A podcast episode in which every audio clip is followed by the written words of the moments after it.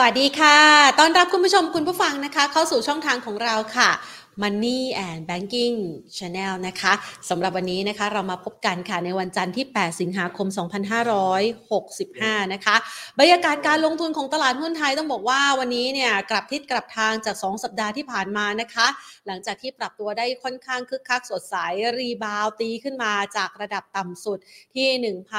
1,515 จุดนะคะ วิ่งมาแบบค่อนข้างจะรวดเร็ว แล้วก็ปรับตัวได้อย่างร้อนแรงนะคะ มีแรงซื้อเข้ามาโดยเฉพาะอย่างยิ่งในหุ้นกลุ่มอิเล็กทรอนิกส์ที่นำมาโดยทางด้านของเดลต้า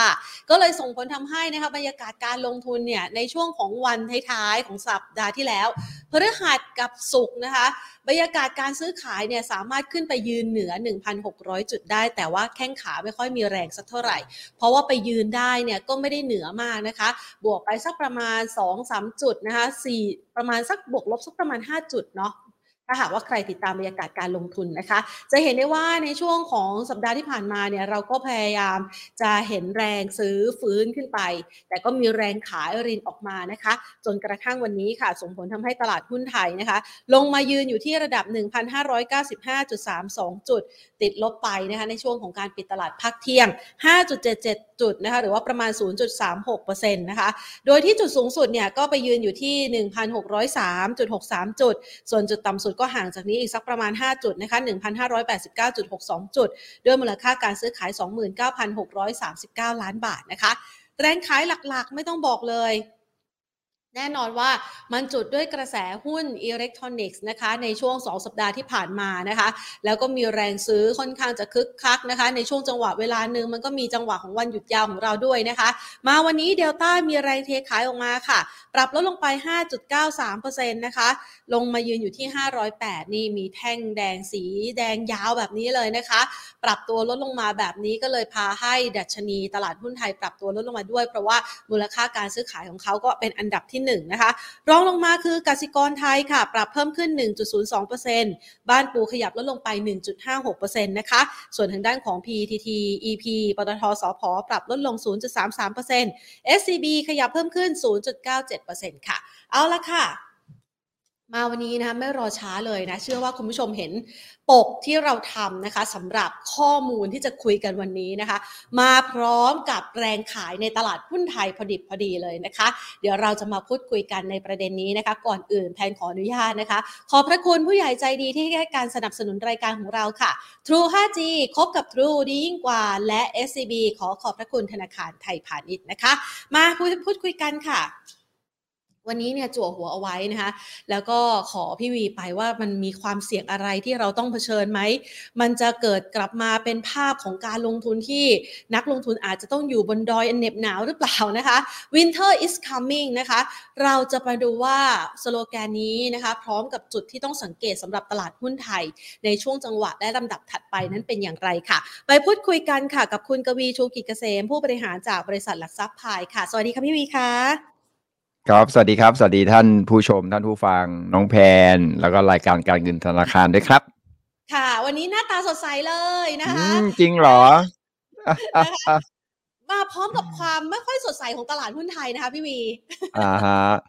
ก็ไม่ได้แปลกใจที่อ่าเราจะเห็นตลาดหุ้นมีการปรับฐานนะครับค่ะเพราะว่าจริง ๆ ต้องบอกนิดนึงก่อนตลาดหุ้นเนี่ยเอ่อลงไปที่ประมาณแถวพันห้าร้อยจุดบวกลบอะนะครับค่ะ แล้วก็ปรับตัวเพิ่มขึ้นมา 1,600 จุดเนี่ย ปรับตัวขึ้นมาตั้ง 100 จุดเนี่ย ถือว่า ถือว่าเป็นความพยายามที่ดีเดียวนะนะครับ ในยามที่ทุกอย่างมองไปข้างหน้าเนี่ย มันยังไม่มีอะไรชัดเจนเท่าไหร่ แม้กระทั่งความขัดแย้งของจีนกับไต้หวันนะครับ ที่ที่สหรัฐพยายามสร้างขึ้นมาเนี่ย ปรากฏว่าก็ไม่อาจจะทำอะไรกับตลาดหุ้นได้ก็ มันก็ยังสามารถที่จะปรับตัวเพิ่มขึ้นได้นะครับอาพอมันขึ้นมาถึงระดับหนึ่งปุ๊บเนี่ยทุกคนก็จะเริ่มกลับมามองว่า เอ๊ะ ข้างหน้าเนี่ย ฉันพร้อมที่จะซื้อในดัชนีที่แพงกว่านี้หรือเปล่า ถูกไหมครับค่ะว่าเฮ้ยพันหกร้อยจุดพันหกร้อยี่สิบจุดเนี่ย ฉันจะพร้อมดันไปที่พันเจ็ดร้อยจุดได้หรือไม่นะครับเป็นคำถามที่นักลงทุนต้องต้องค่อยๆคคิดนะ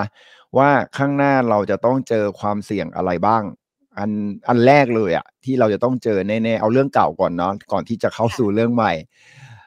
เรื่องเก่าก็คือทุกคนมองว่า อ่า เงินเฟ้อตอนนี้มันน่าจะใกล้ถึงจุดสูงสุดของประเทศไทยเราเงินเฟ้อเดือนกรกฎาคมล่าสุดออกมาต่ำกว่าที่นักเศรษฐศาสตร์คาดคาดกันไว้ที่ 8 ใช่ไหมคะ ออกมา 7.6 ก็ถือว่าดี สหรัฐอเมริกาก็มองว่าเงินเฟ้อจะผ่านจุดสูงสุดแล้ว แต่สิ่งที่เราต้องเจอไปข้างหน้าก็คือดอกเบี้ยจะหยุดขึ้นเมื่อไหร่ ยังไม่มีใครรู้ ต้องบอกตามตรงนะครับ ตลาดเองก็ยังไม่มั่นใจ เต็มร้อยเปอร์เซ็นว่าดอกเบี้ยจะสุดทางที่ไตรมาสที่ 1 ปีหน้าจริงหรือไม่ หรือจะเกินกว่านั้น เพราะว่าตอนนี้ยังไม่มีตัวเลขเศรษฐกิจตัวไหน ถึงแม้ว่าราคาน้ำมันจะลงนะครับ แต่ยังไม่มีตัวเลขเศรษฐกิจตัวไหนที่บ่งบอกว่าเงินเฟอ้อจะลงมาที่ระดับปกติได้คำว่าระดับปกติของสหรัฐอเมริกาเนี่ยจากระดับปัจจุบันที่อยู่ที่ 8%กว่า ระดับปกติอยู่ที่ 2%นะน้องแพนท่านผู้ชมท่านผู้ฟัง 2%เนี่ยคุณจะลงจะลงจากใช่จะลงจากแปดลงมาเหลือสองเปอร์เซ็นเนี่ย มันเป็นงานหินนะนะครับ เป็นงานหินมาก ดังนั้นเนี่ยโอกาสที่เราจะเห็นอัตราดอกเบี้ยขึ้นแล้วแล้วลงทันทีคงยากแน่ แต่จะขึ้นไปถึงเมื่อไหร่ก็ต้องกดให้อัตราเงินเฟอ้อมันลงมาต่ำในระดับ 2%ให้ได้นะครับปีหน้าทุกคนก็ยังมองว่ายังอยู่ในระดับ 4%อยู่เลย แล้วถ้ามันลงมาไม่ถึง 4%เช่นอยู่ที่ 5 ล่ะทำยังไง อัตราดอกเบี้ยเดินที่ของสหรัฐอเมริกาจะมองว่าสูงสุดสัก 3.75 หรือ 4%จากระดับปัจจุบันนี้อยู่ที่ 2.5 นะครับจะหยุดไหมจะหยุดไหม ซึ่งเรื่องนี้เป็นความเสี่ยงระดับต้นๆ ที่ตลาดต้องมองเหมือนกันนะครับ เพราะว่าเราไม่รู้หรอกว่าดอกเบี้ยขึ้นเนี่ยมันจะไปกระทบใคร อันนี้ต้องต้องทำความเข้าใจเขาบอกเมื่อกี้นี้น้องแพนเลยบอกว่า winter is coming ไงมันไม่ใช่หน้าหนาวจริงๆนะอาจจะเป็นหน้าหนาวลงๆก็ได้นะครับ คือเราติดดอยอยู่ แล้วเราแล้วเราหนาวค่ะกลัวจะว่าเผชิญดอยตรงนี้ไงเราไม่รู้ตรงเราจริง ๆ ต้องบอกตามตรงก่อนนะครับ ว่าณตรงระดับเนี้ย อย่างที่พี่พูดไปอะว่ามันจะขึ้นไปพันเจ็ดร้อยจุดเนี่ย คนจะกล้าดันไหม นักลงทุนจะกล้าดันดัชนีหุ้นไทยขึ้นไปพันเจ็ดร้อยจุด และรับกับ PE ที่เป็นจุดสูงสุด ถ้าไม่นับรวมช่วงที่แบบ bubble แตกตอนสมัยต้มยำกุ้งก่อน bubble แตกนี่ขึ้นไป 20 กว่าเท่านะ แต่ถ้าเราขึ้นไปพันเจ็ดร้อยจุดจริง ๆ เนี่ย PE ล่วงหน้า PE ปีหน้าด้วยนะ ก็จะขึ้นไปเป็นที่ 17 เท่า สูงที่สุดในยามปกติที่ควรจะเป็น คือยามเศรษฐกิจดีมาก ๆ เนี่ย ก็ได้ PE 17 เท่าคำถามคือ มีใครจะกล้าดันไปตรงนั้นไหม ในขณะที่เรากำลังเผชิญความเสี่ยงอันเรื่องแรกก่อนก็คือเรื่องดอกเบี้ยที่สูงขึ้นถูกไหมครับว่ามันจะจบเมื่อไหร่ตอนนี้ยังไม่มีใครรู้ ประเด็นที่สองก็คือ ราคาน้ำมันที่ปรับตัวลดลงมาเนี่ย มันสะท้อนอะไร มันสะท้อนว่าเรากำลังผ่อนคลายเรื่องเงินเฟ้อหรือกำลังจะสะท้อนว่าเรากำลังจะเจอวิกฤตเศรษฐกิจข้างหน้า เพราะว่าเดิมทีเดียวเนี่ย ราคาน้ำมันขึ้น เพราะว่าเรากลัวเรื่องของ supply ถูกไหมครับ ว่ารัสเซียตัดท่อไม่ส่งน้ำมันก๊าซธรรมชาติไปที่ยุโรปแล้วก็เกิดการขาดแคลน supply แต่วันนี้เริ่มสงสัยแล้วทำไมไม่มีคนพูดเรื่องขาดแคลน supply แล้วอะนะครับแต่ราคาแต่ supply ยังขาดอยู่ไหมก็ยังขาดยุโรปเองก็ยังกลัวว่าหน้าหนาวเนี่ยเขาจะผ่านไปได้ไหม ก็คือช่วงเดือนมกราคมจนถึงเดือนมีนาคมปีหน้านะไม่ใช่ช่วงนี้นะครับ เขาจะผ่านช่วงเวลานั้นไปได้ไหม แต่ทำไมราคาน้ำมันลงล่ะ แสดงว่าไม่ได้เกี่ยวกับ supply ที่เติมเข้ามานะแพนถูกปะเพราะว่า supply ซาอุประกาศล่าสุดว่าฉันจะขึ้นกำลังการผลิตหนึ่งแสนล้านบาร์เรลต่อวัน ผิดจากที่นักวิเคราะห์คาดว่าจะเพิ่ม5แสนล้านนี่ขนาดไบเดนบินไปคุยนะ บินไปคุยกับซาอุ ไม่รู้คุยอีท่าไหนนะ เพิ่มนิดเดียว เราก็คิดว่าราคาน้ำมันจะขึ้น แต่ราคาน้ำมันลงก็แสดงว่าราคาน้ำมันรอบนี้ไม่ได้เกิดขึ้นจากการที่มีการเติม supply เข้าไป แต่เป็นการเกิดขึ้นจากการที่ demand ไม่มี คือความต้องการน้ำมันมันหายไปคราวนี้ความต้องการน้ำมันมันหายไปมันสะท้อนถึงอะไร สะท้อนถึงว่าโรงงานที่ผลิตสินค้าอุตสาหกรรมเขาเริ่มมองไปข้างหน้าแหละว่าเฮ้ยฉันควรลดกำลังการผลิตลงดีไหม ฉันควรจะ ซื้อวัตถุดิบน้อยลงดีไหม ผลิตของน้อยลงก็ใช้พลังงานน้อยลงปประชาชนเริ่มมีความคิดว่าข้างหน้าจะมีวิกฤตเศรษฐกิจ ฉันใช้จ่ายน้อยลง ฉันเดินทางน้อยลง ฉันไม่เดินทางดีกว่า เปลืองค่าน้ำมันถึงแม้ว่าราคาน้ำมันจะลดแล้ว เขาก็ยังไม่เพิ่มการใช้น้ำมัน ก็แสดงว่าทุกคนก็ยังกังวลเรื่องที่สองนอกจากดอกเบี้ยขึ้น เรื่องที่สองก็คือว่า เอ๊ะ เราจะเจอวิกฤตเศรษฐกิจที่รออยู่ข้างหน้าไหม อันนี้เป็นเรื่องที่สองเรื่องที่สาม ที่เราจะต้องที่เราต้องกังวลก็คือความขัดแย้งนะครับของของอประเทศต่างๆ ในโลกนี้นะครับแน่นอนยูเครนกับรัสเซียเนี่ยเราอาจจะเริ่มชิน แต่ต้องบอกนิดหนึ่งก่อนนะครับว่าความชินของเขาอะมันไม่ได้หมายความว่าความขัดแย้งจบ ความขัดแย้งก็ยังคงมีอยู่ แล้วก็ตอนนี้ก็มีการเติมเชื้อไฟเข้ามาอีกนะครับ เราความขัดแย้งระหว่างจีนกับไต้หวัน เราก็ไม่รู้อีกเนาะว่าเอสุดท้ายแล้วเนี่ย จีนกับไต้หวันเนี่ยจะไปไกลถึงขนาดไหนอ่าจะไปไกลถึงขนาดจีนโมโห ไม่ส่ง rare earth แร่แร่หายากนะครับนะครับอ่าแร่ธาตุหายากไปให้แล้วเชื่อไหมว่าคนที่ supply แร่หายากมากที่สุดก็คือประเทศจีน 40%ของแร่หายากเนี่ยอยู่ที่จีนอีกประเทศหนึ่งก็มีรัสเซียด้วยนะนั่นก็แสดงให้เห็นว่าสมมุติถ้า แบบจีนเล่นแรงจริง ๆ เนี่ย ไม่ส่งแร่หายากไปให้ทั่วโลก เก็บเอาไว้ใช้คนเดียว แค่นี้สินค้าอิเล็กทรอนิกส์ก็ผลิตไม่ออกแล้วนะ วันนี้เราบอกว่าจีนบอกไม่ส่งออกทราย หลายคนก็บอกว่าเป็นเกี่ยวเรื่องของการก่อสร้างก็จริง แต่อีกเรื่องหนึ่งทรายก็เป็นวัตถุดิบใช่ไหมในการเอาไปผลิตตัวชิป มันก็เลยกลายเป็นว่าผมต้องมีความรู้เพิ่มขึ้นว่าทรายเอาไปผลิตชิปยังไงนะครับไปสกัดยังไงนะเออเขาต้องไปหลอมละลายครับ แล้วก็ขัดตัดเอาแล้วก็หลอมเพื่อที่จะนำเอาซิลิโคนอะซิลิโคนโทษทีซิลิคอน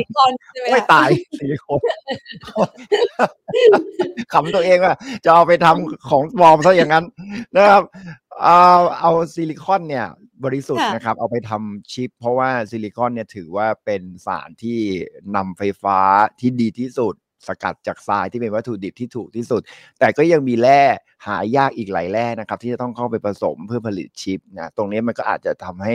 ไอ้ supply ที่บอกว่าเอาฉันตัดน้ำมันเนี่ยกลายเป็นว่าจะตัดเรื่องของชิปด้วยหรือเปล่า เอานี้แค่ล้อมไต้หวันสักพักหนึ่งเนี่ยไต้หวันก็ส่งออกไม่ได้ แล้วผมก็เชื่อว่าดีไม่ดีจีนอาจจะดำเนินนโยบายเรื่องของการล้อมไต้หวันแบบคนจีนด้วยกันคงไม่ยิงกันอันนี้เห็นด้วยนะครับแล้วก็สีเจิ้นผิงคงคงพูดชัด แล้วก็คนจีนมีอุปนิสัยแบบนี้ถ้าเรารู้จักก็คือเขาจะไม่ฆ่ากันเองอแต่ว่าแต่สมัยก่อนประวัติศาสตร์นี้มันก็ถูกทำลายนะครับ เพราะว่าเมื่อก่อนคนจีนก็ก็ลบกันเองก็มีจังหวะห้ามหันเหมือนกัน ใช่ มันก็มีผลประโยชน์แต่ว่าวันนี้สีเจิ้งผิงเป็นคนพูดเองว่าเขาจะไม่ไม่ไม่ไม่ฆ่าคนจีนด้วยกันคำนั้นเนี่ยเป็นไปได้ไหมว่าเขาจะทำให้เศรษฐกิจของจีนอ่าของไต้หวันเนี่ยชะลอตัวลงเหมือนกับที่ทำกับฮ่องกงนะครับ แล้วมันก็จะไปกระทบกับภาคประชาชน ซึ่งสุดท้ายเนี่ยไต้หวันอาจจะต้องบอกอะโอเค ฉันผ่อนคลายละ ฉันฉันฉันไม่เลือกครั้งนั้น แต่ฉันก็ไม่เลือกเธอนะ ฉันจะอยู่ตรงกลางอะไรก็ว่าไปแค่นี้ผมว่าประเทศจีนเขาก็ เขาก็ผ่อนแล้วล่ะแต่กว่าจะเลื่อนไปถึงตรงนั้นเนี่ยผมก็เกรงว่าความขัดแย้งนี่มันจะลุกลามไปในอีกระดับหนึ่งมากมากกว่าที่เป็นในระดับปัจจุบันนั่นก็เป็นความเสี่ยงข้างหน้าอีก อีกความเสี่ยงหนึ่งก็คือตรงกับหัวข้อเลยน้องแทน Winter is coming อันนี้เอาเป็นจากหนังเรื่องเรื่องเรื่องอะไรนะเกมเกมออฟโทนป่ะไม่ใช่เอลซ่าดิเกมออฟโทนดูจากหน้าปกแล้ว ถึงเอลซ่า อ๋อแต่เขาบอกเอลซ่าแต่แต่หนักแต่ประโยค i ิ Winter is coming น่าจะเป็นชื่อตอนตอนหนึ่งเนาะของของเกมออฟโทนเนี่ยนะครับ EOT อะก็ยังดูไม่จบเลยครับดูถึงมังกรมังกรยังไม่โตเลยก็จบไปถึงไหนกันละหน้าหนาวเนี่ยมาเราก็ไม่รู้เหมือนกันนะว่าราคาน้ำมันกับราคาก๊าซธรรมชาติจะกลับขึ้นมาใหม่ไหมการกลับขึ้นมาใหม่เนี่ย มันก็จะไปกระทบกับเงินเฟ้องานนี้ก็จะเป็น stagflation แล้วนะ ไม่จำเป็นต้องเข้าสู่เศรษฐกิจหดตัวนะ แต่เขาเรียกว่าเศรษฐกิจเฉื่อยเงินเฟ้อขึ้นนะครับ ไม่ต้องหดตัวหรอกเอาแค่เฉื่อย แค่เนี้ย มันก็เหนื่อยละสำหรับตลาดหุ้น แล้วก็ประเด็นที่ห้านะครับก็คือในเรื่องของการปรับประมาณการกำไรสุทธิของบริษัทจดทะเบียนลง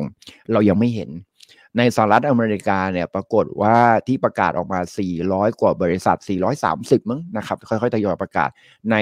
ใน 500 บริษัทในดัชนี S&P ประกาศออกมาแล้วนะครับ ประมาณ 430 กว่าบริษัท ปรากฏว่า 77%ดีกว่าคาดครับ เห็นไหมมันดูเหมือนดูเหมือนว่าทุกคนเฮ้ยกลัวเกินไปไงนะครับอืมกลัวเกินไปก็เลยไปไปมาประมาณการต่ำแต่ไม่ได้หมายความว่ากำไรดีขึ้นนะแพนต้องเข้าใจนิดหนึ่งนะคือ คือความว่าดีกว่าคาดกับโตค่ะเมื่อเทียบกับปีที่แล้วมันคนละตัวกันนะอ๋อในสหรัฐอเมริกาเนี่ยเขาจะชอบพูดคำว่าดีกว่าคาด แต่เขาจะอ่าฮะไม่ค่อยพูดว่า แล้วถ้าเทียบกับปีที่แล้วล่ะ เป็นยังไงค่ะปรากฏว่ามันไม่ได้โตขึ้นนะมันมันโตขึ้นในในระดับหนึ่งแต่ไม่ได้เยอะมาก แต่มันดีกว่าที่คาด มันก็เลยทำให้ตลาดหุ้นเนี่ย ตอบสนองในเชิงบวก แต่เราจะมั่นใจได้แค่ไหนว่าอ้าวแล้วข้างหน้าเนี่ย บริษัทจดทะเบียนจะถูกปรับประมาณการลงไหม อย่างเช่นราคาน้ำมันเนี่ยมีอยู่ช่วงหนึ่งโกล m ม n นแซกเนี่ยปรับไปร้อยสี่สิบเหรียญ per barrel อะแล้วเขาต้องปรับประมาณการหุ้นกลุ่มพลังงานอะแล้วตอนนี้ราคาน้ำมันลดลงมาเหลือเก้าสิบเขาจะปรับประมาณการลงอีกหรือเปล่าอะอันนี้คือเป็นอะไรที่คาดเดาตลาดยากมากเลยนะ แล้ววัตถุดิบที่ขึ้นมาราคาที่ขึ้นมาก่อนหน้านี้เนี่ยอ่าปรากฏว่ามันต้องเป็นสะท้อนที่ต้นทุนของบริษัทจดทะเบียนต่างๆ เนี่ย มันจะสะท้อนหนักแค่ไหน นะครับผ่านมา 3 เดือนเนี่ยต้นทุนไม่ได้เพิ่มขึ้นมากเพราะอะไร เพราะโดยธรรมชาติแล้วเนี่ยบริษัทหรือโรงงานเนี่ยเขาก็จะเก็บสต็อกสินค้าไว้ประมาณ 3-6 เดือนถูกปะอะเอาอย่างอย่างเลวร้ายก็ประมาณ 3 เดือน ที่ต้องเก็บไว้เยอะหน่อยเพราะอะไร เพราะว่าเขากลัวจะเกิด supply disruption เหมือนเมื่อก่อนบางบริษัทก็จะเลือกที่จะเก็บสต็อกนานหน่อยถูกไหมครับอ่าอย่างเอาอย่างอย่างอย่างอย่างอย่างในประเทศไทยเนี่ย วันนี้เราจะเห็นนะครับว่าถ้าใครไปดูงบคอมเซเว่น SIS ซินเนกเนี่ยคุณจะเห็นได้เลยว่าเขาจะมีอ่าระดับของสินค้าคงคลังนะครับ สูงที่สุดตั้งแต่เคยตั้งบริษัทมาทำไมทำไมเขาถึงทำอย่างนั้นล่ะ เพราะว่าค่ะสั่งได้สั่งก่อนเว้ย iPhone 13อ่าฮะรีบสต็อกก่อนเว้ย กลัวไม่มีของจะขาย ใช่ประมาณนี้ใช่ไหมคะใช่ครับ ซึ่งซึ่งทำให้สต็อกสินค้าเนี่ยเขาเขายาวนานขึ้น แต่ว่าเฮ้ย อีก 3 เดือน 6 เดือนข้างหน้าเนี่ยเขาต้องใช้สต็อกสินค้าใหม่แล้วใช่ไหมครับ ต้นทุนมันอาจจะเพิ่มสูงขึ้น ตรงเนี้ยก็เป็นปัจจัยที่ 5 ก็คือเรื่องของการที่บริษัทจดทะเบียนเนี่ยอาจจะมีการปรับประมาณการลงวันด้วยความเสี่ยงที่รออยู่ข้างหน้า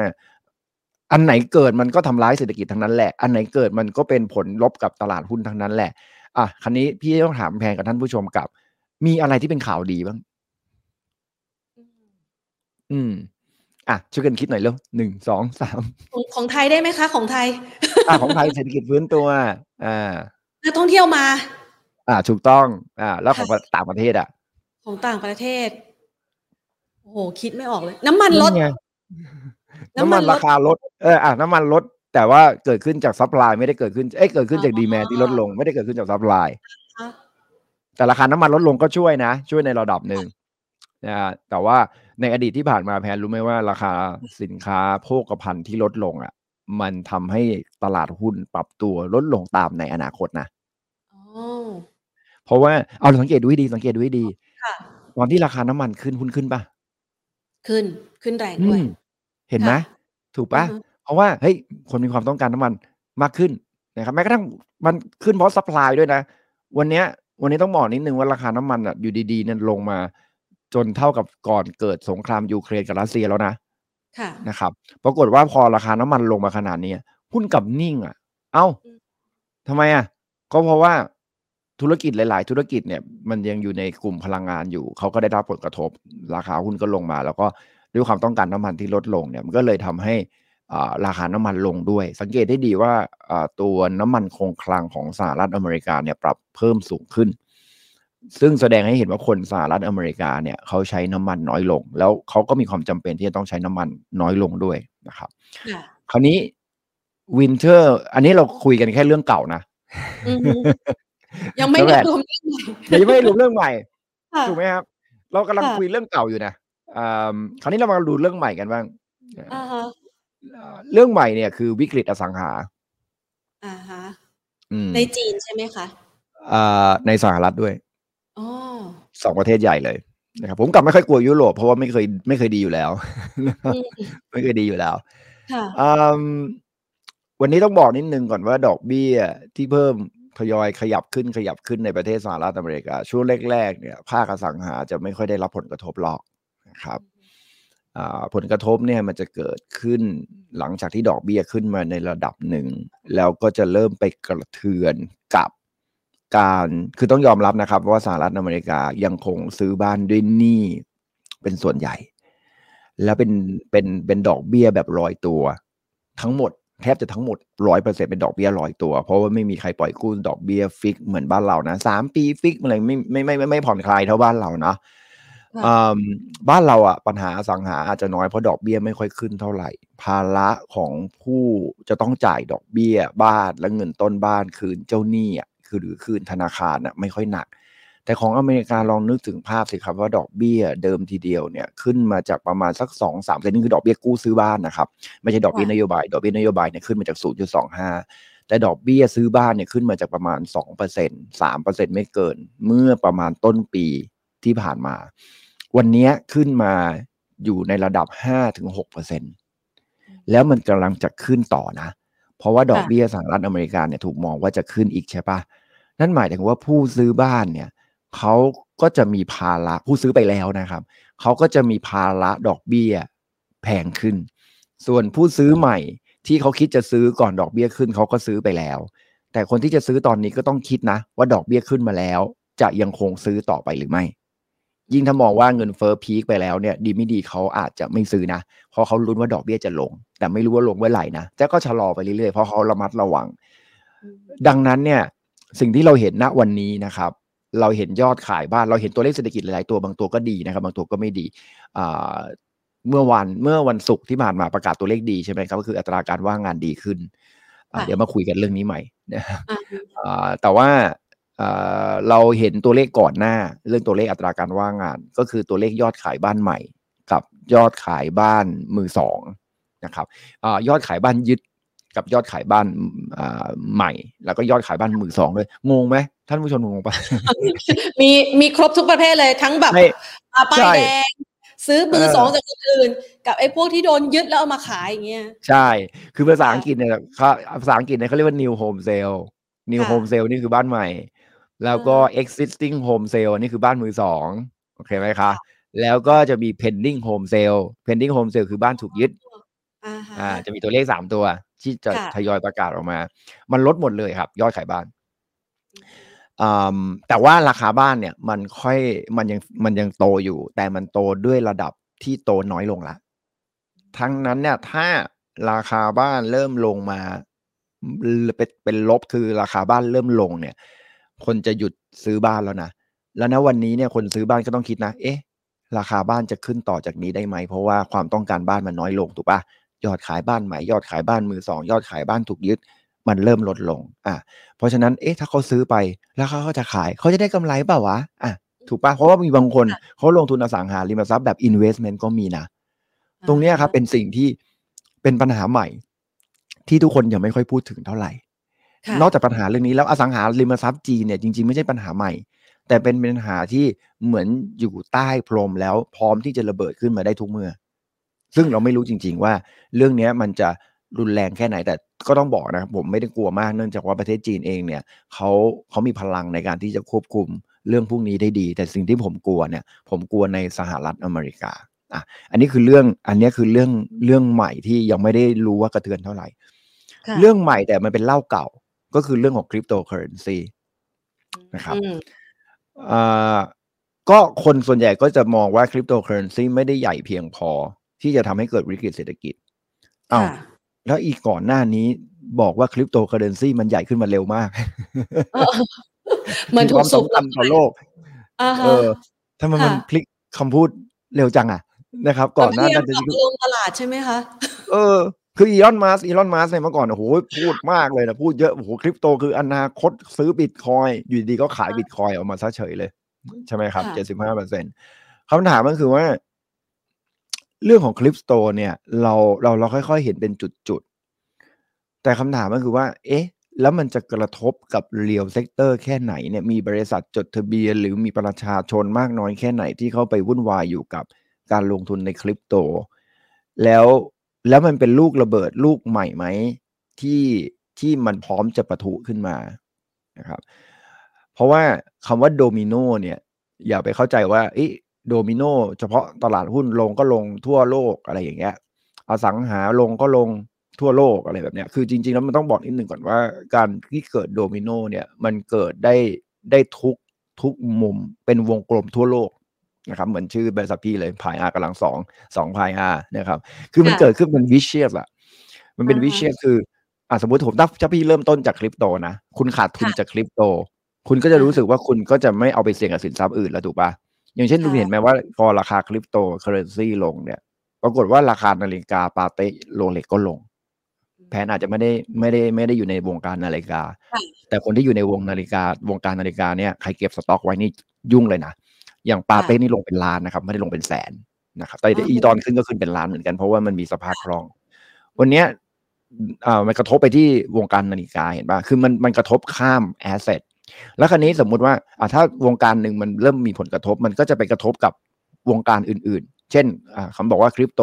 ขาดทุนฉันไม่บริโภคพอไม่บริโภคอ้าว การบริโภคไม่โตอะเศรษฐกิจไม่โตเศรษฐกิจไม่โตอ้าวตายไม่มีจ่ายหนี้ไม่มีเงินจ่ายหนี้อสังหาริมทรัพย์ฉันปล่อย ฉันไม่ยอมฉันไม่มีเงินผ่อน ก็ปล่อยล้มเป็นหนี้เสียธนาคารมีปัญหาวนกลับมาเรื่อยๆ วนไปอย่างนี้ไปเรื่อยๆเขาเรียกวิเชียสครับวันนี้วิเชียสวิเชียสไซเคิลหรือว่าวงจรอุบาทขออนุญาตพูดภาษาไทยนะครับเขาใช้คำว่าวงจรอุบาทเนี่ย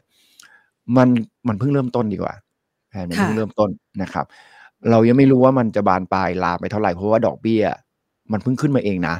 คือหลายคนบอกว่าอุ้ยมันดูเหมือนดอกเบี้ยขึ้นมานานแล้ว อ่าก็เพราะว่าเราไปคุยกันมาทุกวันไงค่ะซึมซับทุกวัน จนจะเริ่มชินแล้วเนี่ยใช่ใช่มันมันพูดทุกวันแต่จริงๆดอกเบี้ยอาแพนรู้ไหมว่าดอกเบี้ยขึ้นจริงๆเมื่อไหร่ขึ้นจริง ๆ เมื่อสักประมาณ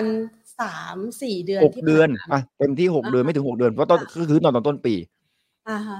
เพิ่งเริ่มขึ้นเอง ไม่ได้ขึ้นค่ะมานานอะไรขนาดนั้น เพราะฉะนั้นผลกระทบที่เกิดขึ้นจากดอกเบี้ย เรายังไม่ได้เห็น วิเชียไซเคิลชัดขนาดนั้นคำถามเกิดไม่เกิดได้ไหมก็ได้นะครับไม่เกิดก็ได้ เพียงแต่ว่า เราต้องตามตัวเลขเงินเฟ้อให้ใกล้ชิดนะ แต่ตอนเนี้ยเงินเฟ้อเริ่มมีปัญหารู้ไหมแผนก็คือว่าเอ่อตัวธนาคารกลางสหรัฐเนี่ยพยายามจะกดให้เงินเฟ้อลงอ่าเร็วที่สุดราคาน้ำมันลงมาแล้วเนี่ยแต่เงินเฟ้อจะลงได้ได้เร็วไหมเพราะว่าวันเนี้ย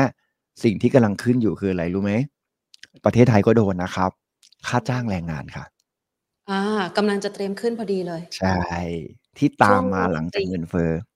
อืม นี่ไง แฟนเขาเรียกว่า vicious cycle ค่ะ ช่วงแรกของดอกเงินเฟ้อขึ้น ฉันยังไม่ขึ้นดอกเบี้ยนะ พออ่าเงินเฟ้อขึ้นไปถึงระดับสูงพอประมาณพูดง่ายค่ะช้าไปแล้ว ค่อยมาขึ้นดอกเบี้ย พอดอกเบี้ยขึ้น ปุ๊บเนี่ยธุรกิจมีปัญหา แต่ราคาสินค้าแพงขึ้นเพราะเงินเฟ้อมันขึ้น บริษัทหรือว่ารัฐบาลก็ต้องไปเพิ่มค่าแรงขั้นต่ำซะงงั้น พอเพิ่มค่าแรงขั้นต่ำในยามที่ทุกคนกำลังมีวัตถุดิบสูงขึ้น แต่มันมาช้าเพราะว่าทุกคนก็พยายามจะทวงถูกไหมแพนค่ะท่านผู้ชมมาท่านผู้ฟังคือทุกคต้นนพทุนยายามัมนทขึ้นวงหลายด้านอะเออ มันขึ้นมาทุกด้านเลยอะฉันก็ทวง แต่แรงงานที่เขาทำงานอยู่เนี่ยเขาทวงไม่ได้ไงเขาบอกค่ะเฮ้ยไม่ไหวแล้วนะเว้ย จะให้กินมาม่าทุกวันเหรอไตจะพังแล้วนะ เงินไม่พอใช้แล้วนะเออค่ะขนาดมาม่าอ่ายังจะที่ไปเจอต้องขึ้มานม่าคือมาม่าเนี่ยเขาเขาเขาเขาเขาอ่าฮะเขาฉลาดอยู่เรื่องหนึ่งนะ คือเขาเปลี่ยนแพ็กเกจอ่าเปลี่ยนให้ไซมันสส์วยนะคะขึ้น อ่า ไม่ใช่อ่าไซส์เดิม แต่เขาเขียนว่าอะไรรู้ป่ะเขาเขียนว่ามาม่าสูตรใหม่ลดโซเดียมขายแปดบาท อ่าค่ะอ่าจริง ๆ แล้วเนี่ยท่านผู้บริเพื่อโภคสุขครับภาพไม่ถูกนะลดโซเดียม เฮ้ยลดไม่ใช่เหรอ ความอร่อยก็ไม่ลดลงนะ ลดโซเดียม ลดโซเดียมก็ต้องถูกลงดิก็ ฉันไม่ได้โซเดียมอะ วัตถุดิบมันน้อยลง เออนะคะไม่คิดแต่ในเข้ามุมสู่ในสุขมุมภาพของของของรัฐบาลนะไม่ได้ดิเราต้องดูต้นทุนอะไรอย่างเงี้ย แต่พอเป็นนี่ไงคือความฉลาดของมาร์เก็ตติ้งคือ เมื่อเป็นค่ะสินค้าคุณสินค้าสุขภาพมันก็จะแพงขึ้นโดยธรรมชาติ เช่น ถ้าถ้าแพนกินอ่าแครอทตามร้านเข็ดรถเข็นเนี่ย มันก็จะไม่แพงใช่ป่ะหมักฝรั่งอ่าฝรั่งก็ไม่แพงมะม่วงก็ไม่แพง แต่พอไปคำใช้คำว่า health food ในร้านอาหารเนี่ยเฮ้ยค่ะทำไมมะม่วงทำไมออร์แกนิกปุ๊บแพงเลยทำไมแพงออกกันดิกจริงว่าก็ไม่รู้ แต่เป็นหลักการตลาดนี่เข้าใจสังเกตไหมครับว่า มันมีแอบขึ้นราคาสินค้า เพราะฉะนั้นอ่าพวกของอ่าค่าจ้างแรงงานก็จะต้องค่ะขึ้นตาม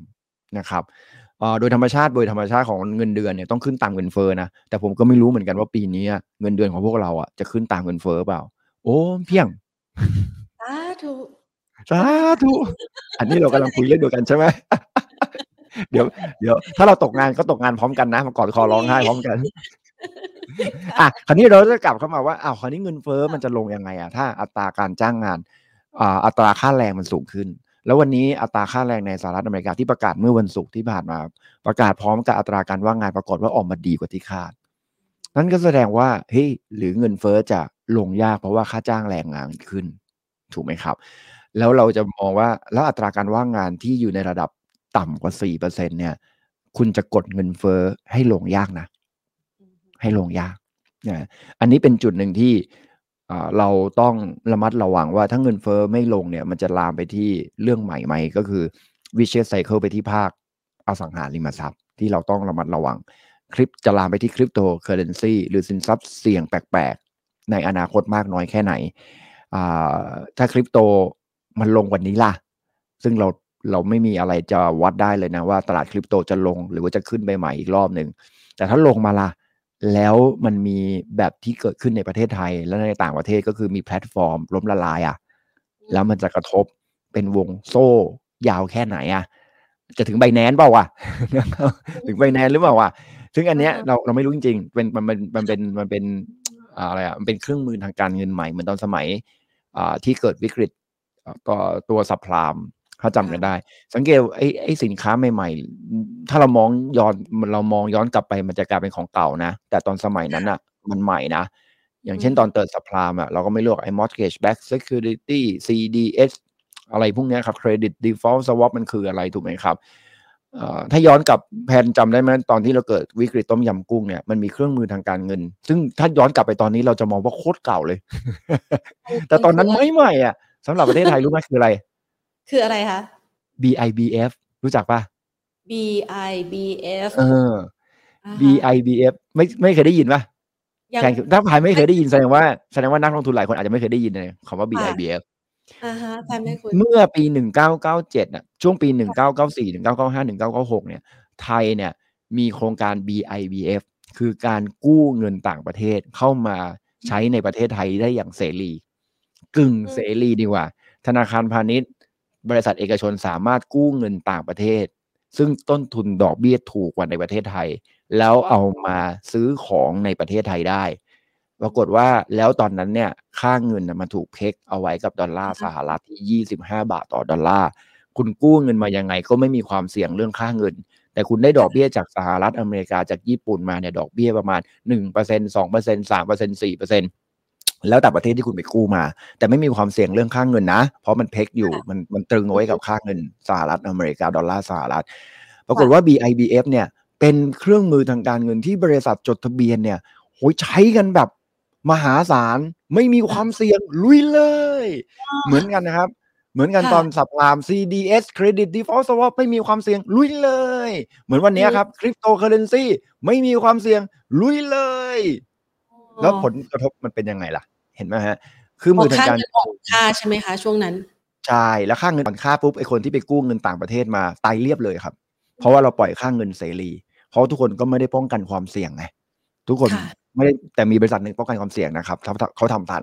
แต่มีหลาย ๆ บริษัทเกือบทั้งร้อยเปอร์เซ็นต์แหละครับในประเทศไทยที่ไม่สามารถป้องความป้องกันความเสี่ยงได้ทัน ก็ล้มละลายกันไปในช่วงนั้น ก็เกิดจากการเก็งกำไรโดยการเอาเงินเข้ามา CDS Credit Default Swap ก็เกิดจากการเก็งกำไรโดยเอาเงินเข้ามาปั่น สร้างสินทรัพย์ใหม่ๆขึ้นมาแล้วก็ซื้อขายกัน วันนี้สภาพคล่องก็เข้ามา เพื่อจะปั่นราคาสินทรัพย์บางตัว ให้ปรับตัวเพิ่มขึ้นมา แล้วเรื่องที่ผมพูดเมื่อกี้นี้คือปัจจัยพื้นฐานทั้งหมดถูกไหมครับ แต่ถ้าไม่เกี่ยวข้องกับปัจจัยพื้นฐานไปมองเรื่องฟันฟลูน้องแพนกับท่านมันนั่งลองลองคิดดูซิว่า คุณคิดว่าเงินในระบบจะถูกดึงออก หรือถูกเติมเข้ามาใหม่ครับ ต้องดึงออกสิคะ ใช่ไหมคะตามทฤษฎีต้องดึงเงินออก เพราะว่าเงินเฟ้อก็ต้องดึงเงินออก ถ้ากดเอาดอกเบี้ยขึ้นแล้วเงินเฟ้อไม่ลง สิ่งที่รัฐบาลกลาง โดยเฉพาะสหรัฐอเมริกายุโรปและญี่ปุ่นต้องดึงออกมาแต่ญี่ปุ่นคงไม่ทำหรอกเพราะเงินเฟ้อเขาต่ำแต่ของอเมริกาของยุโรปเงินเฟ้อไม่ลงขึ้นมาหยุดอยู่ที่หกเปอร์เซ็นห้าเปอร์เซ็นแล้วไม่ลงต่อค้างอยู่ตรงนั้นเนี่ย สุดท้ายเขาต้องดึงเงินออกนะ แล้วพอดึงเงินออกเนี่ย เป็นเรื่องฟันฟลอละ มันจะมีกระแสเงินใหม่ เข้ามายากอลองคิดอย่างนี้แล้วกันครับ ราคาสินค้าอะไรก็ตามจำนวนเนี่ย บางทีมันเพิ่มขึ้นนะ แต่หุ้นหรือว่าอะไรพวกนี้โอเค อ่า หุ้นแม้กระทั่งทองคำยังเพิ่มขึ้นเลยนะครับอ่าอ่าโอเค คุณจะบอกว่าคริปโตไม่เพิ่มขึ้นก็ได้ คุณบอกว่าคริปโตมีจำกัดจำนวนหุ้นก็มีจำกัดถูกไหมครับ แต่ตราสารนี้ไม่จำกัดนะ ใครๆออกก็ออกได้เพิ่มขึ้นเรื่อยๆนะ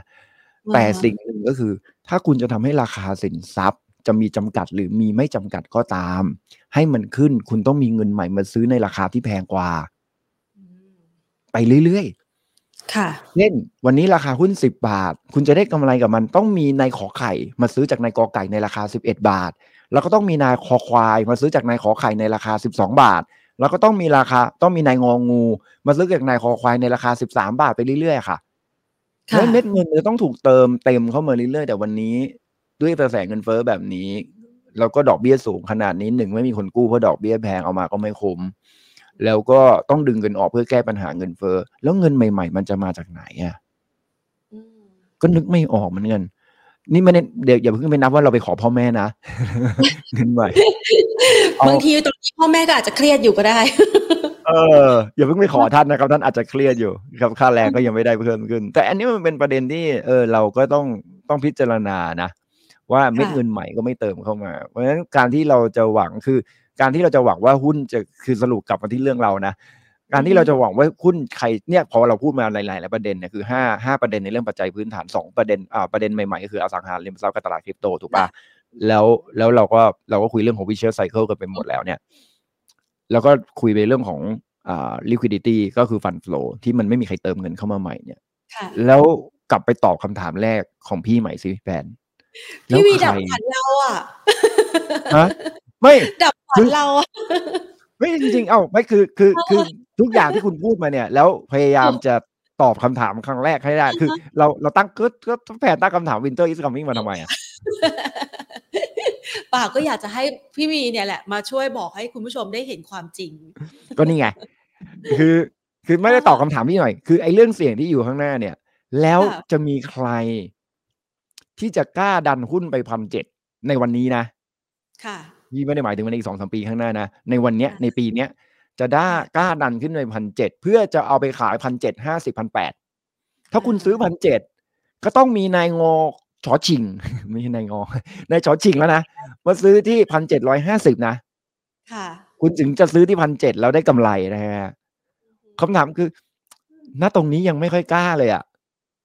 หนึ่งพันหกร้อยห้าสิบเฮ้ยมันจะไหวไหมเนี่ย อะไรเงี้ยสูงที่สุดที่เคยทำได้ก็หนึ่งพันแปดร้อยห้าสิบแต่วันนั้นเศรษฐกิจดีกว่าวันนี้เยอะเลยนะ แล้วเราใครจะเป็นคนมากล้า แล้วก็ไม่มีสภาพคล่องพอที่จะกล้าด้วยนะ แล้วก็ค่ะไม่รู้อีกว่าเงินบาทจะกลับมาแข่งค่าได้เปล่าอะ นี่แข่งได้ไม่กี่วัน จะอ่อนอีกแหละ เพราะอะไร เพราะว่าดอกเบี้ยอเมริกาเขาขึ้นแรงในขณะที่ดอกเบี้ยไทยไม่ขึ้น แล้วถ้าสมมุติว่าเงินเฟ้อเขากดไม่ลง แล้วเขาต้องขึ้นดอกเบี้ยไปอีก เงินบาทเนี่ยต่อให้ดุลบัญชีเดินสะพัดกลับมาติดลบน้อยลงหรือกลับมาเป็นบวก แต่เราก็แพ้ทางเรื่องดอกเบี้ยอยู่ดีค่ะจะทำยังไงอะคุณคือคือ เอาแค่ตรงนี้ก่อนเราเราก็จะตอบคำถามได้ว่าเอ้ยมันก็ยากนะที่หุ้นจะขึ้นไปแรงๆ เพราะฉะนั้นถ้าเราตอบคำถามตรงนี้ได้ปุ๊บเราก็จะรู้ว่าอ๋อในสถานการณ์แบบเนี้ยเราควรเราควรลงทุนยังไงนะคะอ่านักลงทุนสไตล์ที่เป็น value investor อย่างพี่อะ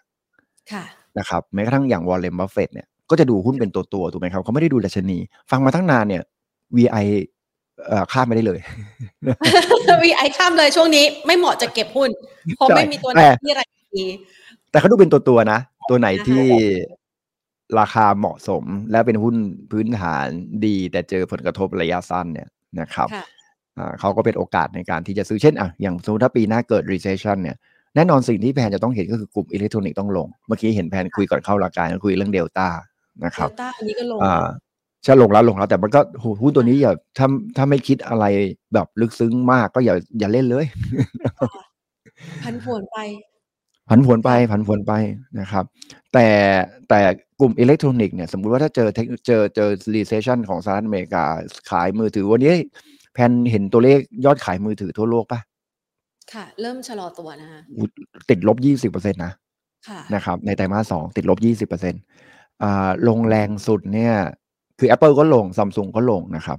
อ่าแบรนด์จีนเนี่ยลงกันหมดแล้วหัวเว่ยเซี่ยมี่ก็ลงนะครับ ว่าเจ๋งๆเซี่ยมี่ก็ลง เข้าใจว่ามีเพิ่มได้ ได้ได้ได้ Honor ยี่ห้อ Honor โตร้อยเปอร์เซ็นต์นะครับยี่ห้อ Honor ไม่น่าจะว่าบริษัทลูกของใครนะ ของหัวเว่ยหรือเปล่าเออน่าจะของหัวเว่ยนะครับที่ที่ขึ้นก็คือแบรนด์สังเกตดีแบรนด์ที่โตขึ้นคือราคาแบรนด์ที่มัน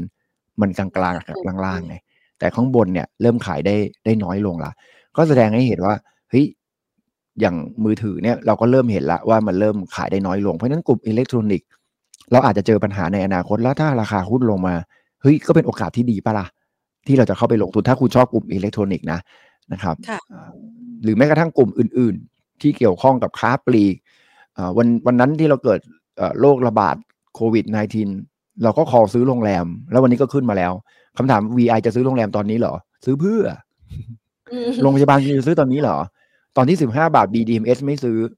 สิบหกบาทไม่ซื้อจะมาซื้อตอนยี่สิบแปดบาทนี่เหรอ เออเอาจริงดิ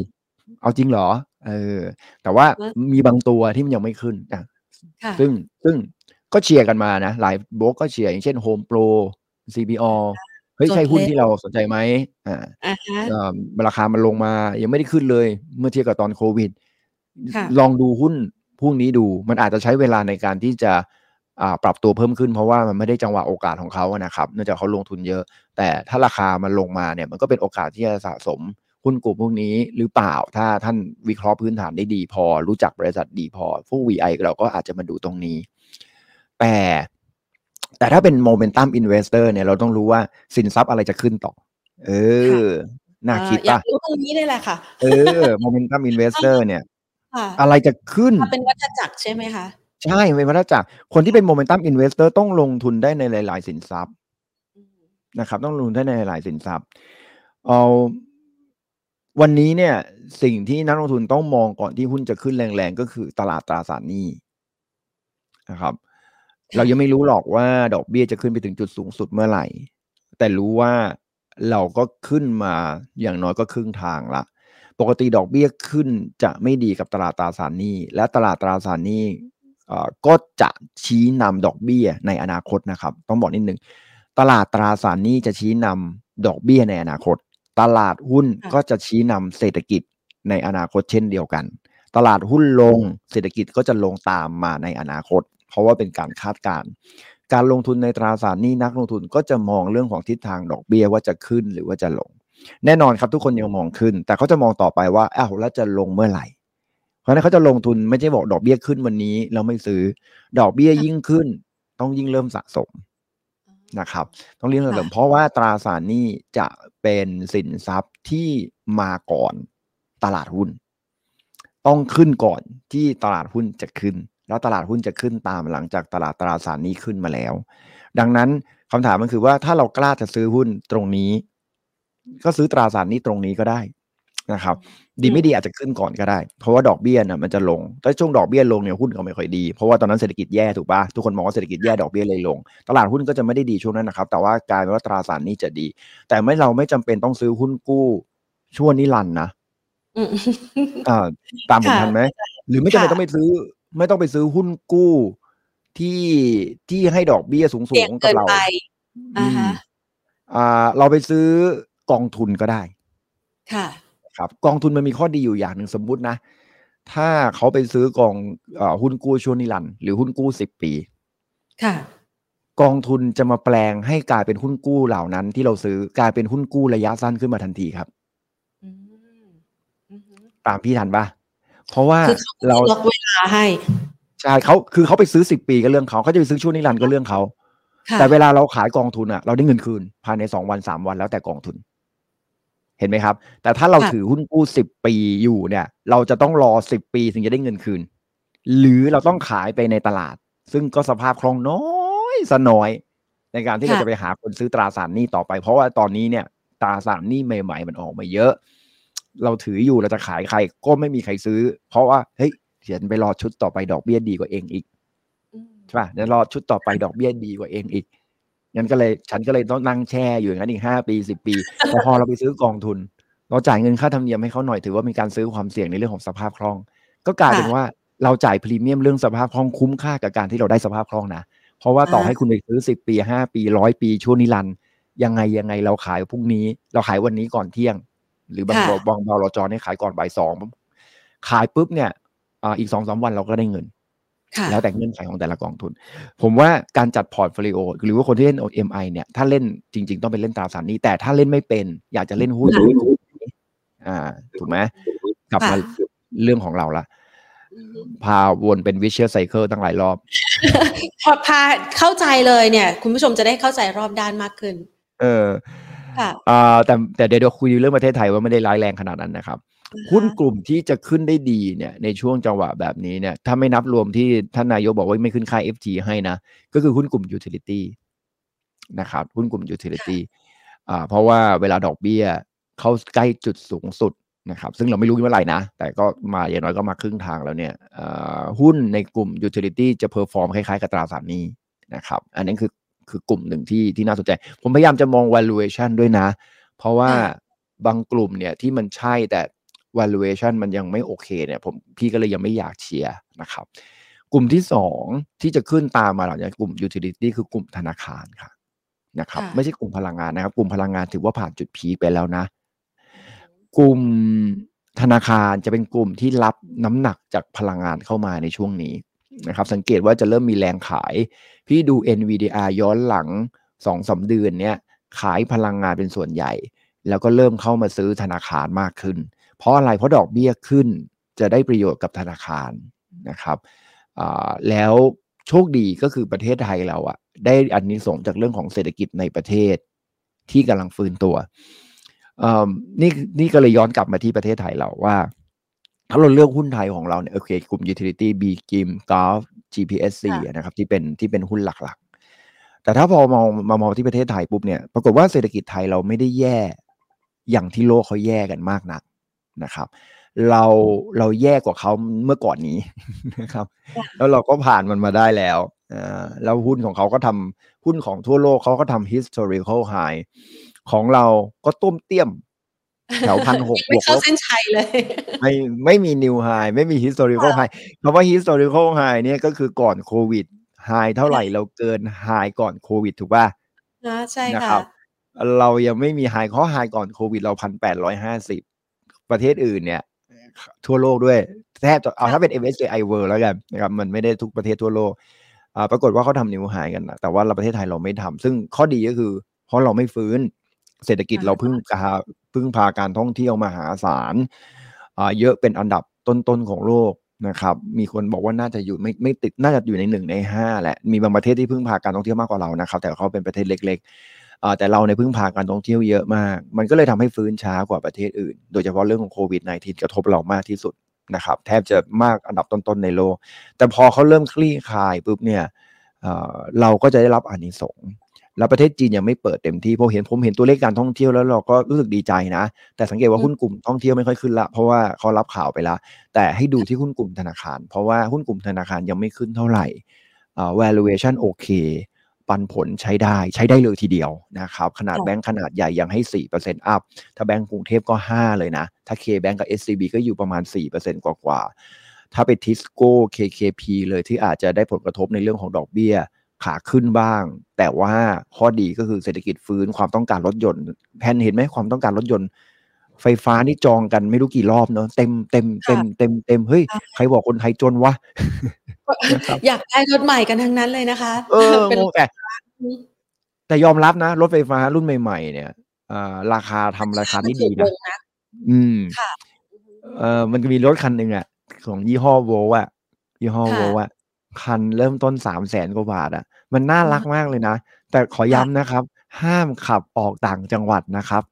เดี๋ยวปลิวนะ ใช่ไหมคะเดี๋ยวหรือโดนรถว่าบนอ๋อผมกลัวโดนรถบรรทุกแบบดูดไปมันน่าอะเพราะมันมีลมดูดมันน่ารักปุกปิกแต่มันน่ารักเหมาะกับอ่าการขับในเมืองมากเพราะว่าต่อการชาร์จครั้งหนึ่งเนี่ย มันก็สองร้อยกิโล มันก็จะกลายเป็นเหมือนซื้อรถมอเตอร์ไซค์อะคนที่ซื้อมอเตอร์ไซค์ก็อาจจะเพิ่มเงิน อุ้ยเยอะอยู่นะนะครับบิ๊กไบค์แล้วกันหลายเท่าอยู่นะคะเออแต่เขามีตลาดของกันนะบิ๊กไบค์อ่าอ่าคนที่จะซื้อรถมอเตอร์ไซค์ก็อาจจะพิจารณาขึ้นมายอมเป็นหนี้ซื้อรถอันนี้ก็ได้นะ เพราะว่าอย่างน้อยมันก็เออมีให้ขับในเมือง แล้วก็ประหยัดพลังงานด้วยนะ คือผมว่ามันน่ารักดี หรือว่าบางคนก็จะซื้อมาเป็นรถคันที่สองถูกปะนะครับค่ะมีคันหนึ่งละอะซื้อเป็นคันที่สองเพื่อประหยัดพลังงานใช้ในเมืองขับรถไปหน้าปากซอยขับรถไปห้างสรรพสินค้าแล้วก็ขับกลับอะไรอย่างเงี้ย มันก็มันก็คุ้มค่าดี ตรงเนี้ยมันกลายเป็นว่าเป็นผลดีกับยอดขายรถนะในประเทศที่ยังเติบโตได้ดีนะครับ ในขณะที่ยอดส่งออกรถยนต์ของเราแย่กลุ่มชิ้นส่วนยานยนต์ได้รับผลกระทบจากเศรษฐกิจโลกชะลอตัว แต่กลุ่มธุรกิจไฟแนนซ์ที่ปล่อยกู้สินเชื่อรถยนต์กลับได้ประโยชน์จากรถยนต์ที่ขายในประเทศได้มากขึ้นนะครับถึงว่ากลุ่มธนาคารพาณิชย์มันมีแรงหนุนจากเรื่องของเศรษฐกิจในประเทศ เพราะฉะนั้นต่อให้กลุ่มพลังงานลดลงมาเนี่ย เรามีหุ้นกลุ่มพอที่จะค้าได้ กลุ่มโรงแรมกับกลุ่มโรงพยาบาลต่อให้ไม่ขึ้นก็ไม่ลง โอเคไหมครับ มันก็แสดงว่ากลุ่ม 2 กลุ่มใหญ่ๆ2กลุ่มนี้ก็จะไม่ได้เป็นตัวดึงดัชนีลงนะครับ ค้าปลีกไม่ต้องพูดถึงไม่มีอะไรให้ลงนะครับ CPO Home Pro ทั้งหลายแหล่ลงมาหมดแล้วแม้กระทั่งคอมเซเว่นก็ลงมาแล้ว ไม่นับหุ้นอิเล็กทรอนิกส์คือเดลต้านะครับที่มีผลต่อดัชนีค่อนข้างเยอะนะครับ แต่อันนี้เนี่ยเดี๋ยวเขาขึ้นเดี๋ยวเขาก็ลงนะครับไม่ไม่มีผลหรอกครับลงมาเดี๋ยวก็ขึ้นนะครับไม่ได้ไม่ได้มีนัยยะอะไรกับ เป้าหมายดัชนีเท่าไหร่เพราะฉะนั้นถ้าดูจากตรงนี้ปุ๊บเนี่ยก็จะแล้วยิ่งกลุ่มธนาคารเนี่ยเราหนี่เสียน้อยตั้งสำรองเยอะเงินกองทุนมหาศาลมันก็ยิ่งทำให้โอกาสที่จะปรับตัวลงของหุ้นขนาดใหญ่ ๆ ที่ค้ำตลาดได้เนี่ยไม่มี หากลุ่มที่จะลงแรงๆเนี่ยนอกเหนือจากกลุ่มพลังงานปิโตรเคมีและลงกันเนี่ยก็ยังก็ยังไม่ค่อยเห็นเท่าไหร่นะครับยังไม่ค่อยเห็นเท่าไหร่ที่เหลือก็จะเป็นหุ้นกลุ่มเล็กๆน้อยๆหุ้นตัวกลางๆหุ้นตัวเล็ก ๆ อันนั้นไม่ค่อยมีนัยยะเท่าไหร่ ดังนั้นเนี่ย พอย้อนกลับมาดูที่ประเทศไทยเราพูดเรื่องดีๆบ้างนะแพนเนอะเราคุยแต่เรื่องไม่ดีกันเนาะฟังพี่พีพูดแบบนี้คือ เอ๊ะเหมือนเราจะผ่านบัตทอนเอามาแล้วไหมคะใช่เราไปแล้วเราคงไม่ผ่านนะแพนคือ คือต้องบอกนิดนึงก่อนเศรษฐกิจโลกกระเทือนยังไงเราก็ต้องโดน เราก็โดนเรื่องส่งออกถูกไหมครับเพราะฉะนั้นธุรกิจส่งออกก็ระมัดระวังนิดนึงแล้วกันแต่ส่งออกอาหารผมว่ายังโอเคนะอย่างน้อยก็เป็นสินค้าจำเป็นนะครับ แต่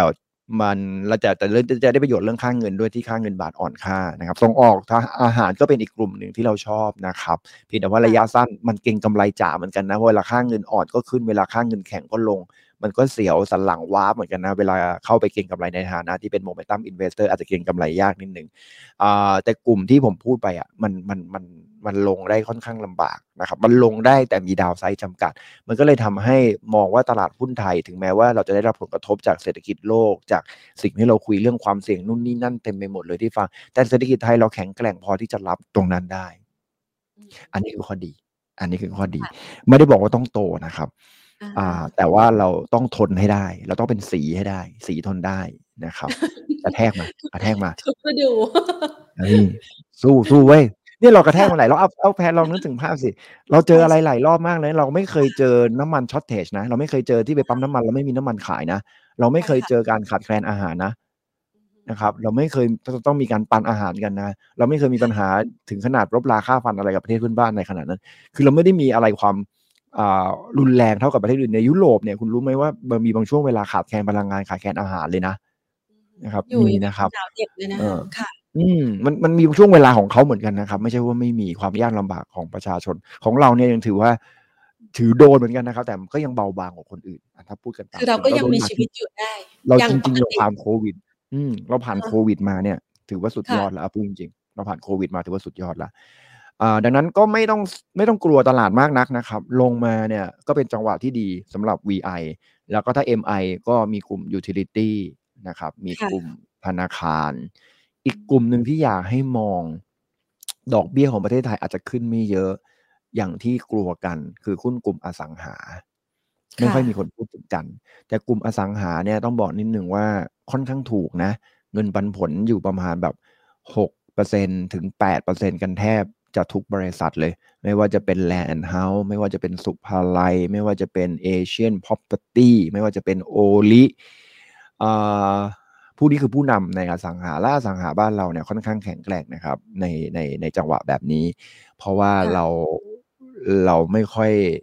มีหนี้เยอะบริษัทอสังหาเนี่ยผ่านต้มยำกุ้งกันมานะครับ ผู้ประกอบการก็ระมัดระวังตัว แล้วก็ช่วงโควิด ก็แทบไม่ได้เปิดโครงการเลย นั่งขายสต็อกเก่าออกไปเรื่อยๆนะครับ ไม่น่าเชื่อว่าครึ่งปีหลังเนี่ย จะมีการเปิดโครงการใหม่เยอะมาก ถ้าผู้ประกอบการอสังหาริมทรัพย์เนี่ยพร้อมที่จะเปิดโครงการใหม่ๆเนี่ยแสดงว่าต้องมีความต้องการที่เขามองเห็น มองผิดมองถูกอีกเรื่องหนึ่งนะ แต่เขามองว่ามันมีความต้องการบางอย่างที่ที่ที่มาจากยอดซื้อขายบ้านในปัจจุบันที่มันสูงขึ้น ซึ่งวันนี้เรายอดขายบ้านเดี่ยวกับบ้านทาวน์เฮาส์ทาวน์โฮมขายดีมากนะครับ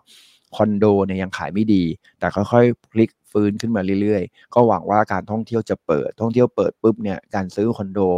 กันของคนต่างประเทศที่จะเข้ามาซื้อคอนโดในประเทศไทยก็น่าจะมีมากขึ้น ตรงนี้เป็นจุดหนึ่งที่ผมมองว่าหุ้นกลุ่มอสังหาริมทรัพย์ด้วย valuation ด้วยด้วยเงินปันผลเนี่ยก็เป็นกลุ่มที่น่าสนใจนะครับในแง่ของการที่เราจะเข้าไปเล่นสไตล์ momentum investor แล้วถ้าใครตามทฤษฎีจริง ๆ ก็จะรู้เลยว่ากลุ่มที่จะขึ้นก่อนที่จะตลาดหุ้นจะ rebound ทั้งกลุ่มทั้งทั้งตลาดเลยเนี่ย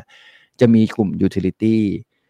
healthcare กับ healthcare ท่องเที่ยวมันผ่านไปแล้วเฮลเฉพาะเฮลท์แคร์กับคอน sumer staple เนี่ยมันมันเคย outperform ไปแล้ว ตอนนี้มี utility แบงก์และ property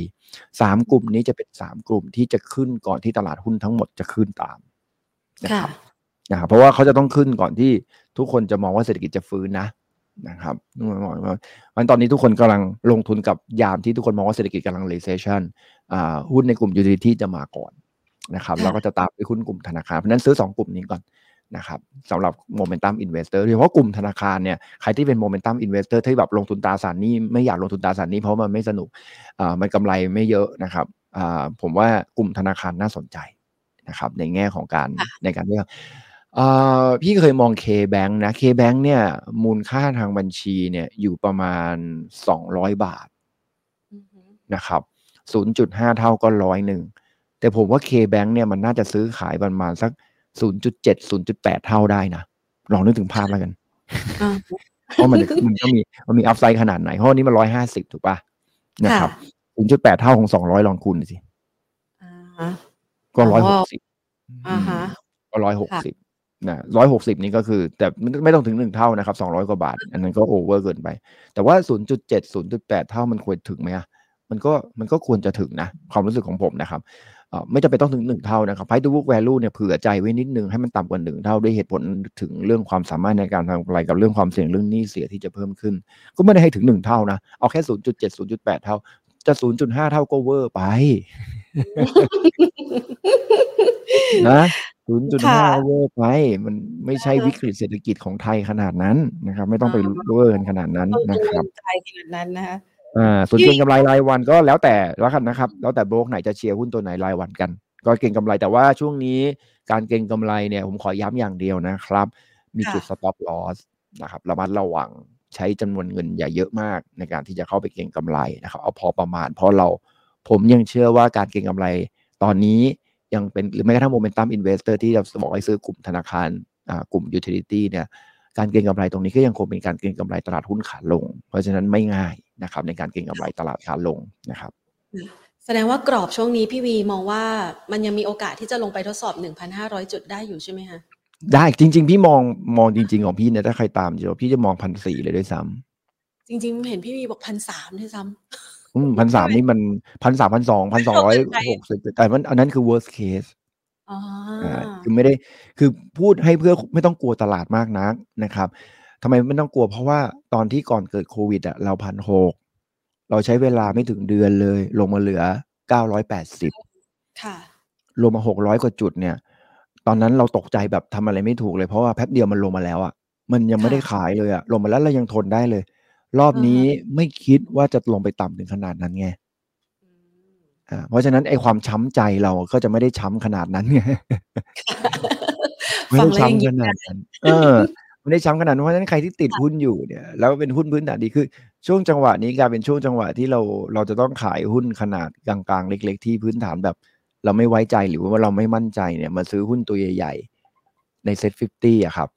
ที่เราไว้ใจแล้วเรามั่นใจขึ้นมาในระดับหนึ่งเพราะว่า เราจะได้ซื้อหุ้นในตัวใหญ่ ๆ ในราคาที่ไม่แพงจนเกินไปได้ ถูกไหมครับ ในขณะที่ก่อนหน้านี้เราเราซื้อไม่ได้อ่า AOT เราซื้อไม่ได้แล้วใช่ไหมแป๊บเดียวเองเราซื้อไม่ได้แล้วว่าดูดิแป๊บเดียวกลับมาอยู่ที่เดิมแล้วอะอะไรวะตอนนั้น AOT เราก็เชียร์กันให้ซื้อใช่ป่ะใช่ค่ะให้ซื้อกันแล้วก็เนี่ยเนี่ยแต่นี้ว่าตอนนี้พี่จะพูดกลุ่มท่องเที่ยวน้อยมาก พูดกลุ่มโรงพยาบาลน้อยมากนะครับเพราะอะไรเพราะว่าเราพูดไปก่อนหน้านี้ประมาณสักหกเดือนแล้วล่ะ ที่ให้ซื้อใช่ไหมเพราะฉะนั้นเราไม่ซื้อกลุ่มนี้ละเราต้องหากลุ่มใหม่เลยใช่ไหมซึ่งซึ่งเราก็มองกลุ่มยูทิลิตี้เราก็มองกลุ่มธนาคารแล้วก็มองกลุ่มอสังหาแทนแล้วไง เราไม่มองกลุ่มท่องเที่ยวอ่าแล้วก็กลุ่มที่เกี่ยวข้องกับอ่ากลุ่มท่องเที่ยว แล้วก็กลุ่มโรงพยาบาลละ เพราะว่ามันผ่านจุดที่ดีของเขามาละ ผ่านจุดที่มองว่าดีของเขามาแล้วหรือฟื้นตัวไปแล้ว ราคาหุ้นมันนำไปก่อน แล้วก็มาหาหุ้นที่ยังไม่ไป เนี่ยคือสิ่งที่โมเมนตัม ต้องคิด เพราะว่าตลาดหุ้นไทย ผมเชื่อว่ารอบนี้มันไม่ระเนระนาดหรอกนะครับ เรายังมีดี ต่อให้ผมพูดมาตั้งเยอะแยะเนี่ยห้าข้อเจ็ดสองข้อห้าข้อความเสี่ยงเดิมสองข้อความเสี่ยงใหม่ แล้วก็สภาพคล่องเป็นความเสี่ยง เพิ่มเติมเนี่ย มันมันเป็นความเสี่ยงที่ตลาดหุ้นไทย เรารับอยู่รับได้ใช่ไหมอ๋อแข็งแกร่ง สภาพคล่องเราใช้ได้นะประเทศไทยนะครับ ผมไม่ได้พูดถึงสภาพคล่องโดยโดยโดยคนๆนะครับ ผมพูดถึงสภาพคล่องโดยเฉลี่ยอ่าบริษัทจดทะเบียนเราไม่ได้ลงทุนมากี่ปีแล้วลองนึกถึงภาพสิใช่ไหมตั้งแต่โควิดเนี่ยแทบไม่ลงทุนเลย อสังหาริมทรัพย์เนี่ยเก็บเงินสดอย่างเดียวเลย ไม่ได้เปิดโครงการใหม่เลย พลังงานก็แทบจะไม่ได้ทำอะไรเลยเหมือนกันเก็บเงินไว้เหมือนกันนะครับ ธนาคารนี่ไม่ต้องพูดถึงเลย เงินตึมเงินตึม ตอนนี้เงินฝากเนี่ย เต็มธนาคารนะครับ สภาพคล่องมันมันเก็บไว้เพราะอะไรเพราะคนไม่มีคนขอสินเชื่อไม่ได้อยากเก็บนะคะ แต่ไม่มีคนขอสินเชื่อไม่มีโอกาสจะลงทุนใหม่ ๆ ที่มันดีๆอย่างเงี้ยนะคะถูกครับ ซึ่งมันก็กลายเป็นเทิร์นแบ็กกลับมาเป็น หรือว่ากลับมาเป็นเรื่องที่ดีของเราก็คือ ตอนนี้ทุกคนก็จะเน้นเรื่องของความแข็งแกร่งในยามที่ทุกอย่างไม่แน่นอน ความแข็งแกร่งกับเป็นเรื่องที่สำคัญกว่านะครับอันตลาดหุ้นไทยเราก็มีตรงจุดนี้แหละ ที่เป็นโอกาสที่ดีนะครับ ที่เราก็แข็งแกร่ง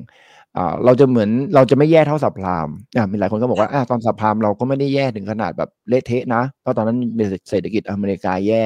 เราก็โดนหางเลขมาด้วย แต่ต้องบอกนิดนึงว่าวันนั้นเนี่ย ที่เกิดวิกฤต subprime ปี 2008 เนี่ย net buy ก่อนหน้านั้นนะตั้งแต่ต้มยำกุ้งมาเรื่อยๆนะครับ net buy ของต่างประเทศเนี่ยน่าจะอยู่ประมาณห้าแสนกว่าล้านบาท ค่ะ อ่า วันนี้ net buy ของนั้นวันนี้ net sell ค่ะ อย่าเพิ่งนับอย่าเพิ่งนับ net buy อย่าเพิ่งนับ net buy ปีนี้แสนล้านนะอย่าเพิ่งนับ net buy บอกพี่กวีปีนี้ฝรั่ง net buy แสนล้านเดี๋ยวเดี๋ยวใจเย็นก่อนหน้านี้ฝรั่งขาย อืมก่อนหน้าตั้งแต่สับพลาเป็นต้นมาเนี่ยฝรั่งขายแปดจุดเจ็ดแสนล้านบาทนะค่ะ อ่าเพราะฉะนั้นถ้าเรานับตั้งแต่สับพลาเป็นต้นมาเนี่ย เรายังขาดดุลอยู่ประมาณเจ็ดแสนล้านบาทนะในตลาดหุ้นไทย นั่นหมายถึงว่าเราไม่ได้มีความเสี่ยงเรื่องของพลังของแรงขายของนักลงทุนต่างประเทศมากเท่ากับสมัยนั้นนะครับ สังเกตว่าเงินบาทรอบนี้อ่อนแรงมากเลยนะ แต่สังเกตที่ดีว่าแรงขายของนักลงทุนต่างประเทศอะ ไม่ได้แรงตามนะไม่ได้แรงตาม ก็แสดงให้เห็นว่าไม่มีอะไรจะขาย เขาก็ไม่ได้มีพอร์ตในบ้านเราเยอะนัก แบบนั้นแล้วเขาก็มีกลุ่ม แล้วเขาก็มีกลุ่มที่เขากล้าที่จะพอลงทุนได้ ซึ่งสังเกตหลังๆฝรั่งจะเริ่มหันมาซื้อธนาคารมากขึ้นค่ะแหมวันนี้นะคะ ได้ครบทุกจุดเลย เห็นได้ชัดเลยนะคะสำหรับภาพรวมของทั้งเศรษฐกิจไทยนะคะ ความเสี่ยงที่มาจากภายนอกนะคะเพื่อให้คุณผู้ชมได้ไปประเมินกันนะคะ เพราะว่าหลาย ๆ ท่านเนี่ยอยากจะมาประเมินแล้วก็หาโอกาสเก็บหุ้นครั้งใหม่ ได้กลุ่มหุ้นไปด้วย ได้รายชื่อหุ้นไปด้วยนะคะ วันนี้ต้องขอขอบพระคุณพี่วีมากเลยนะคะ ที่มาให้ไอเดียกับเรานะคะ ให้นักลงทุนได้ระมัดระวังกับสถานการณ์ที่อาจจะเกิดขึ้นในอนาคตด้วยนะคะพี่วีครับ ขอบคุณมากครับ ขอบคุณท่านผู้ชมครับสวัสดีค่ะสวัสดีครับพี่วีนะคะคุณกวีชูกิจเกษมนะคะสำหรับแฟนๆของคุณผู้ชมก็คือ KFC นะคะ กวีแฟนคลับนะคะ เชื่อว่าหลาย ๆ ท่านนะคะ น่าจะ ถูกใจกับคลิปนี้นะคะ เพราะว่าเป็นการเปิดมุมมอง แล้วก็มองหาปัจจัยเรื่องของความเสี่ยงนะทั้งเสี่ยงเก่าเสี่ยงใหม่ที่พี่วีเพิ่มให้เข้ามานะคะเป็นปัจจัยที่ต้องเฝ้าจับตา ซึ่งหลาย ๆ ครั้งที่พี่วีมาออกรายการกับเรานะคะ ก่อนหน้านี้ก็มีการพูดคุยกันในช่วงหลายเดือนที่ผ่านมานะคะ เกี่ยวกับเรื่องของปัจจัยตลาดคริปโตเคอเรนซีว่าอาจจะกลายเป็นปัจจัยเสี่ยงปัจจัยหนึ่งนะคะที่เข้ามากระทบนะคะ ซึ่งมาณปัจจุบันเนี่ยเราจะเห็นว่าบริษัทหลายบริษัทเนี่ยถูกโดมิโนในด้านนี้ ไม่เว้นแม้กระทั่งบริษัทที่เป็นแพลตฟอร์มของไทยเองด้วยนะคะ ที่ได้รับผลกระทบจากกรณีที่ราคาคริปโตเคอเรนซีปรับตัวลดลงในช่วงเวลาที่ผ่านมานะคะ ในขณะเดียวกัน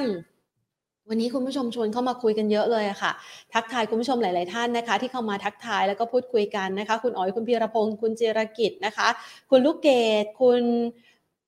พาดิชัยปัดปัดเอ่อคุณฟิสิกอลนะแพนขออนุญาตนะคะ เรียกเอ่ยนามนี้ คุณ MJ เบอร์รี่นะคะ คุณเลเวเนนแพนหวังว่าแพนครั้งนี้แพนจะอ่านถูกนะ คุณ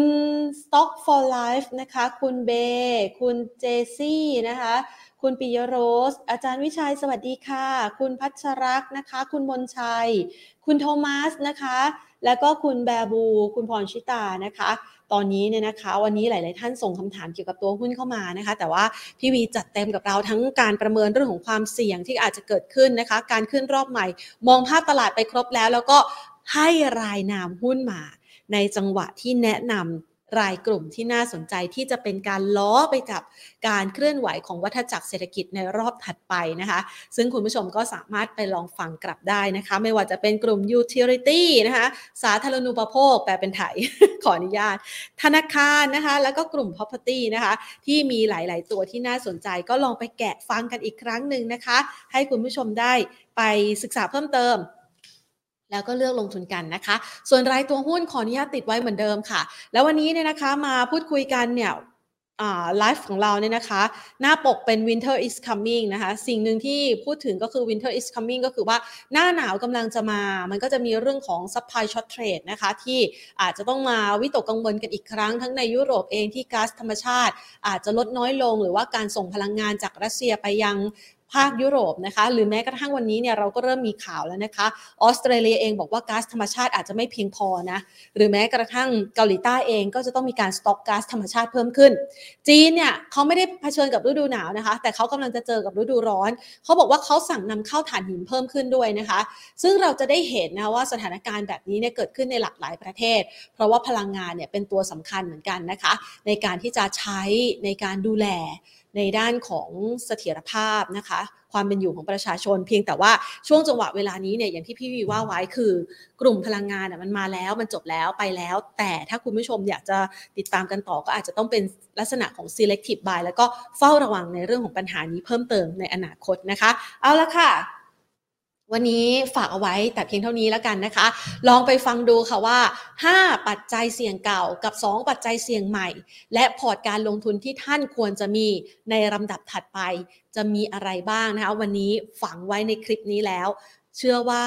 แฟนคลับของพี่กวีไม่มีโอกาส ที่จะพลาดจังหวะดีๆ แบบนี้นะคะ คือไม่พลาดแน่นอนสำหรับโอกาสดีๆ แบบนี้ในการเก็บหุ้นรอบใหม่ เป็นกำลังใจให้กับทุกท่านนะคะ แล้วก็ยืนยันว่าจะพยายามหาข้อมูลดีๆมาเพิ่มในเรื่องของการตัดสินใจในด้านการลงทุนฝากกันแล้วค่ะ วันนี้หมดเวลาลงแล้วนะคะ ลากันไปก่อน สวัสดีค่ะ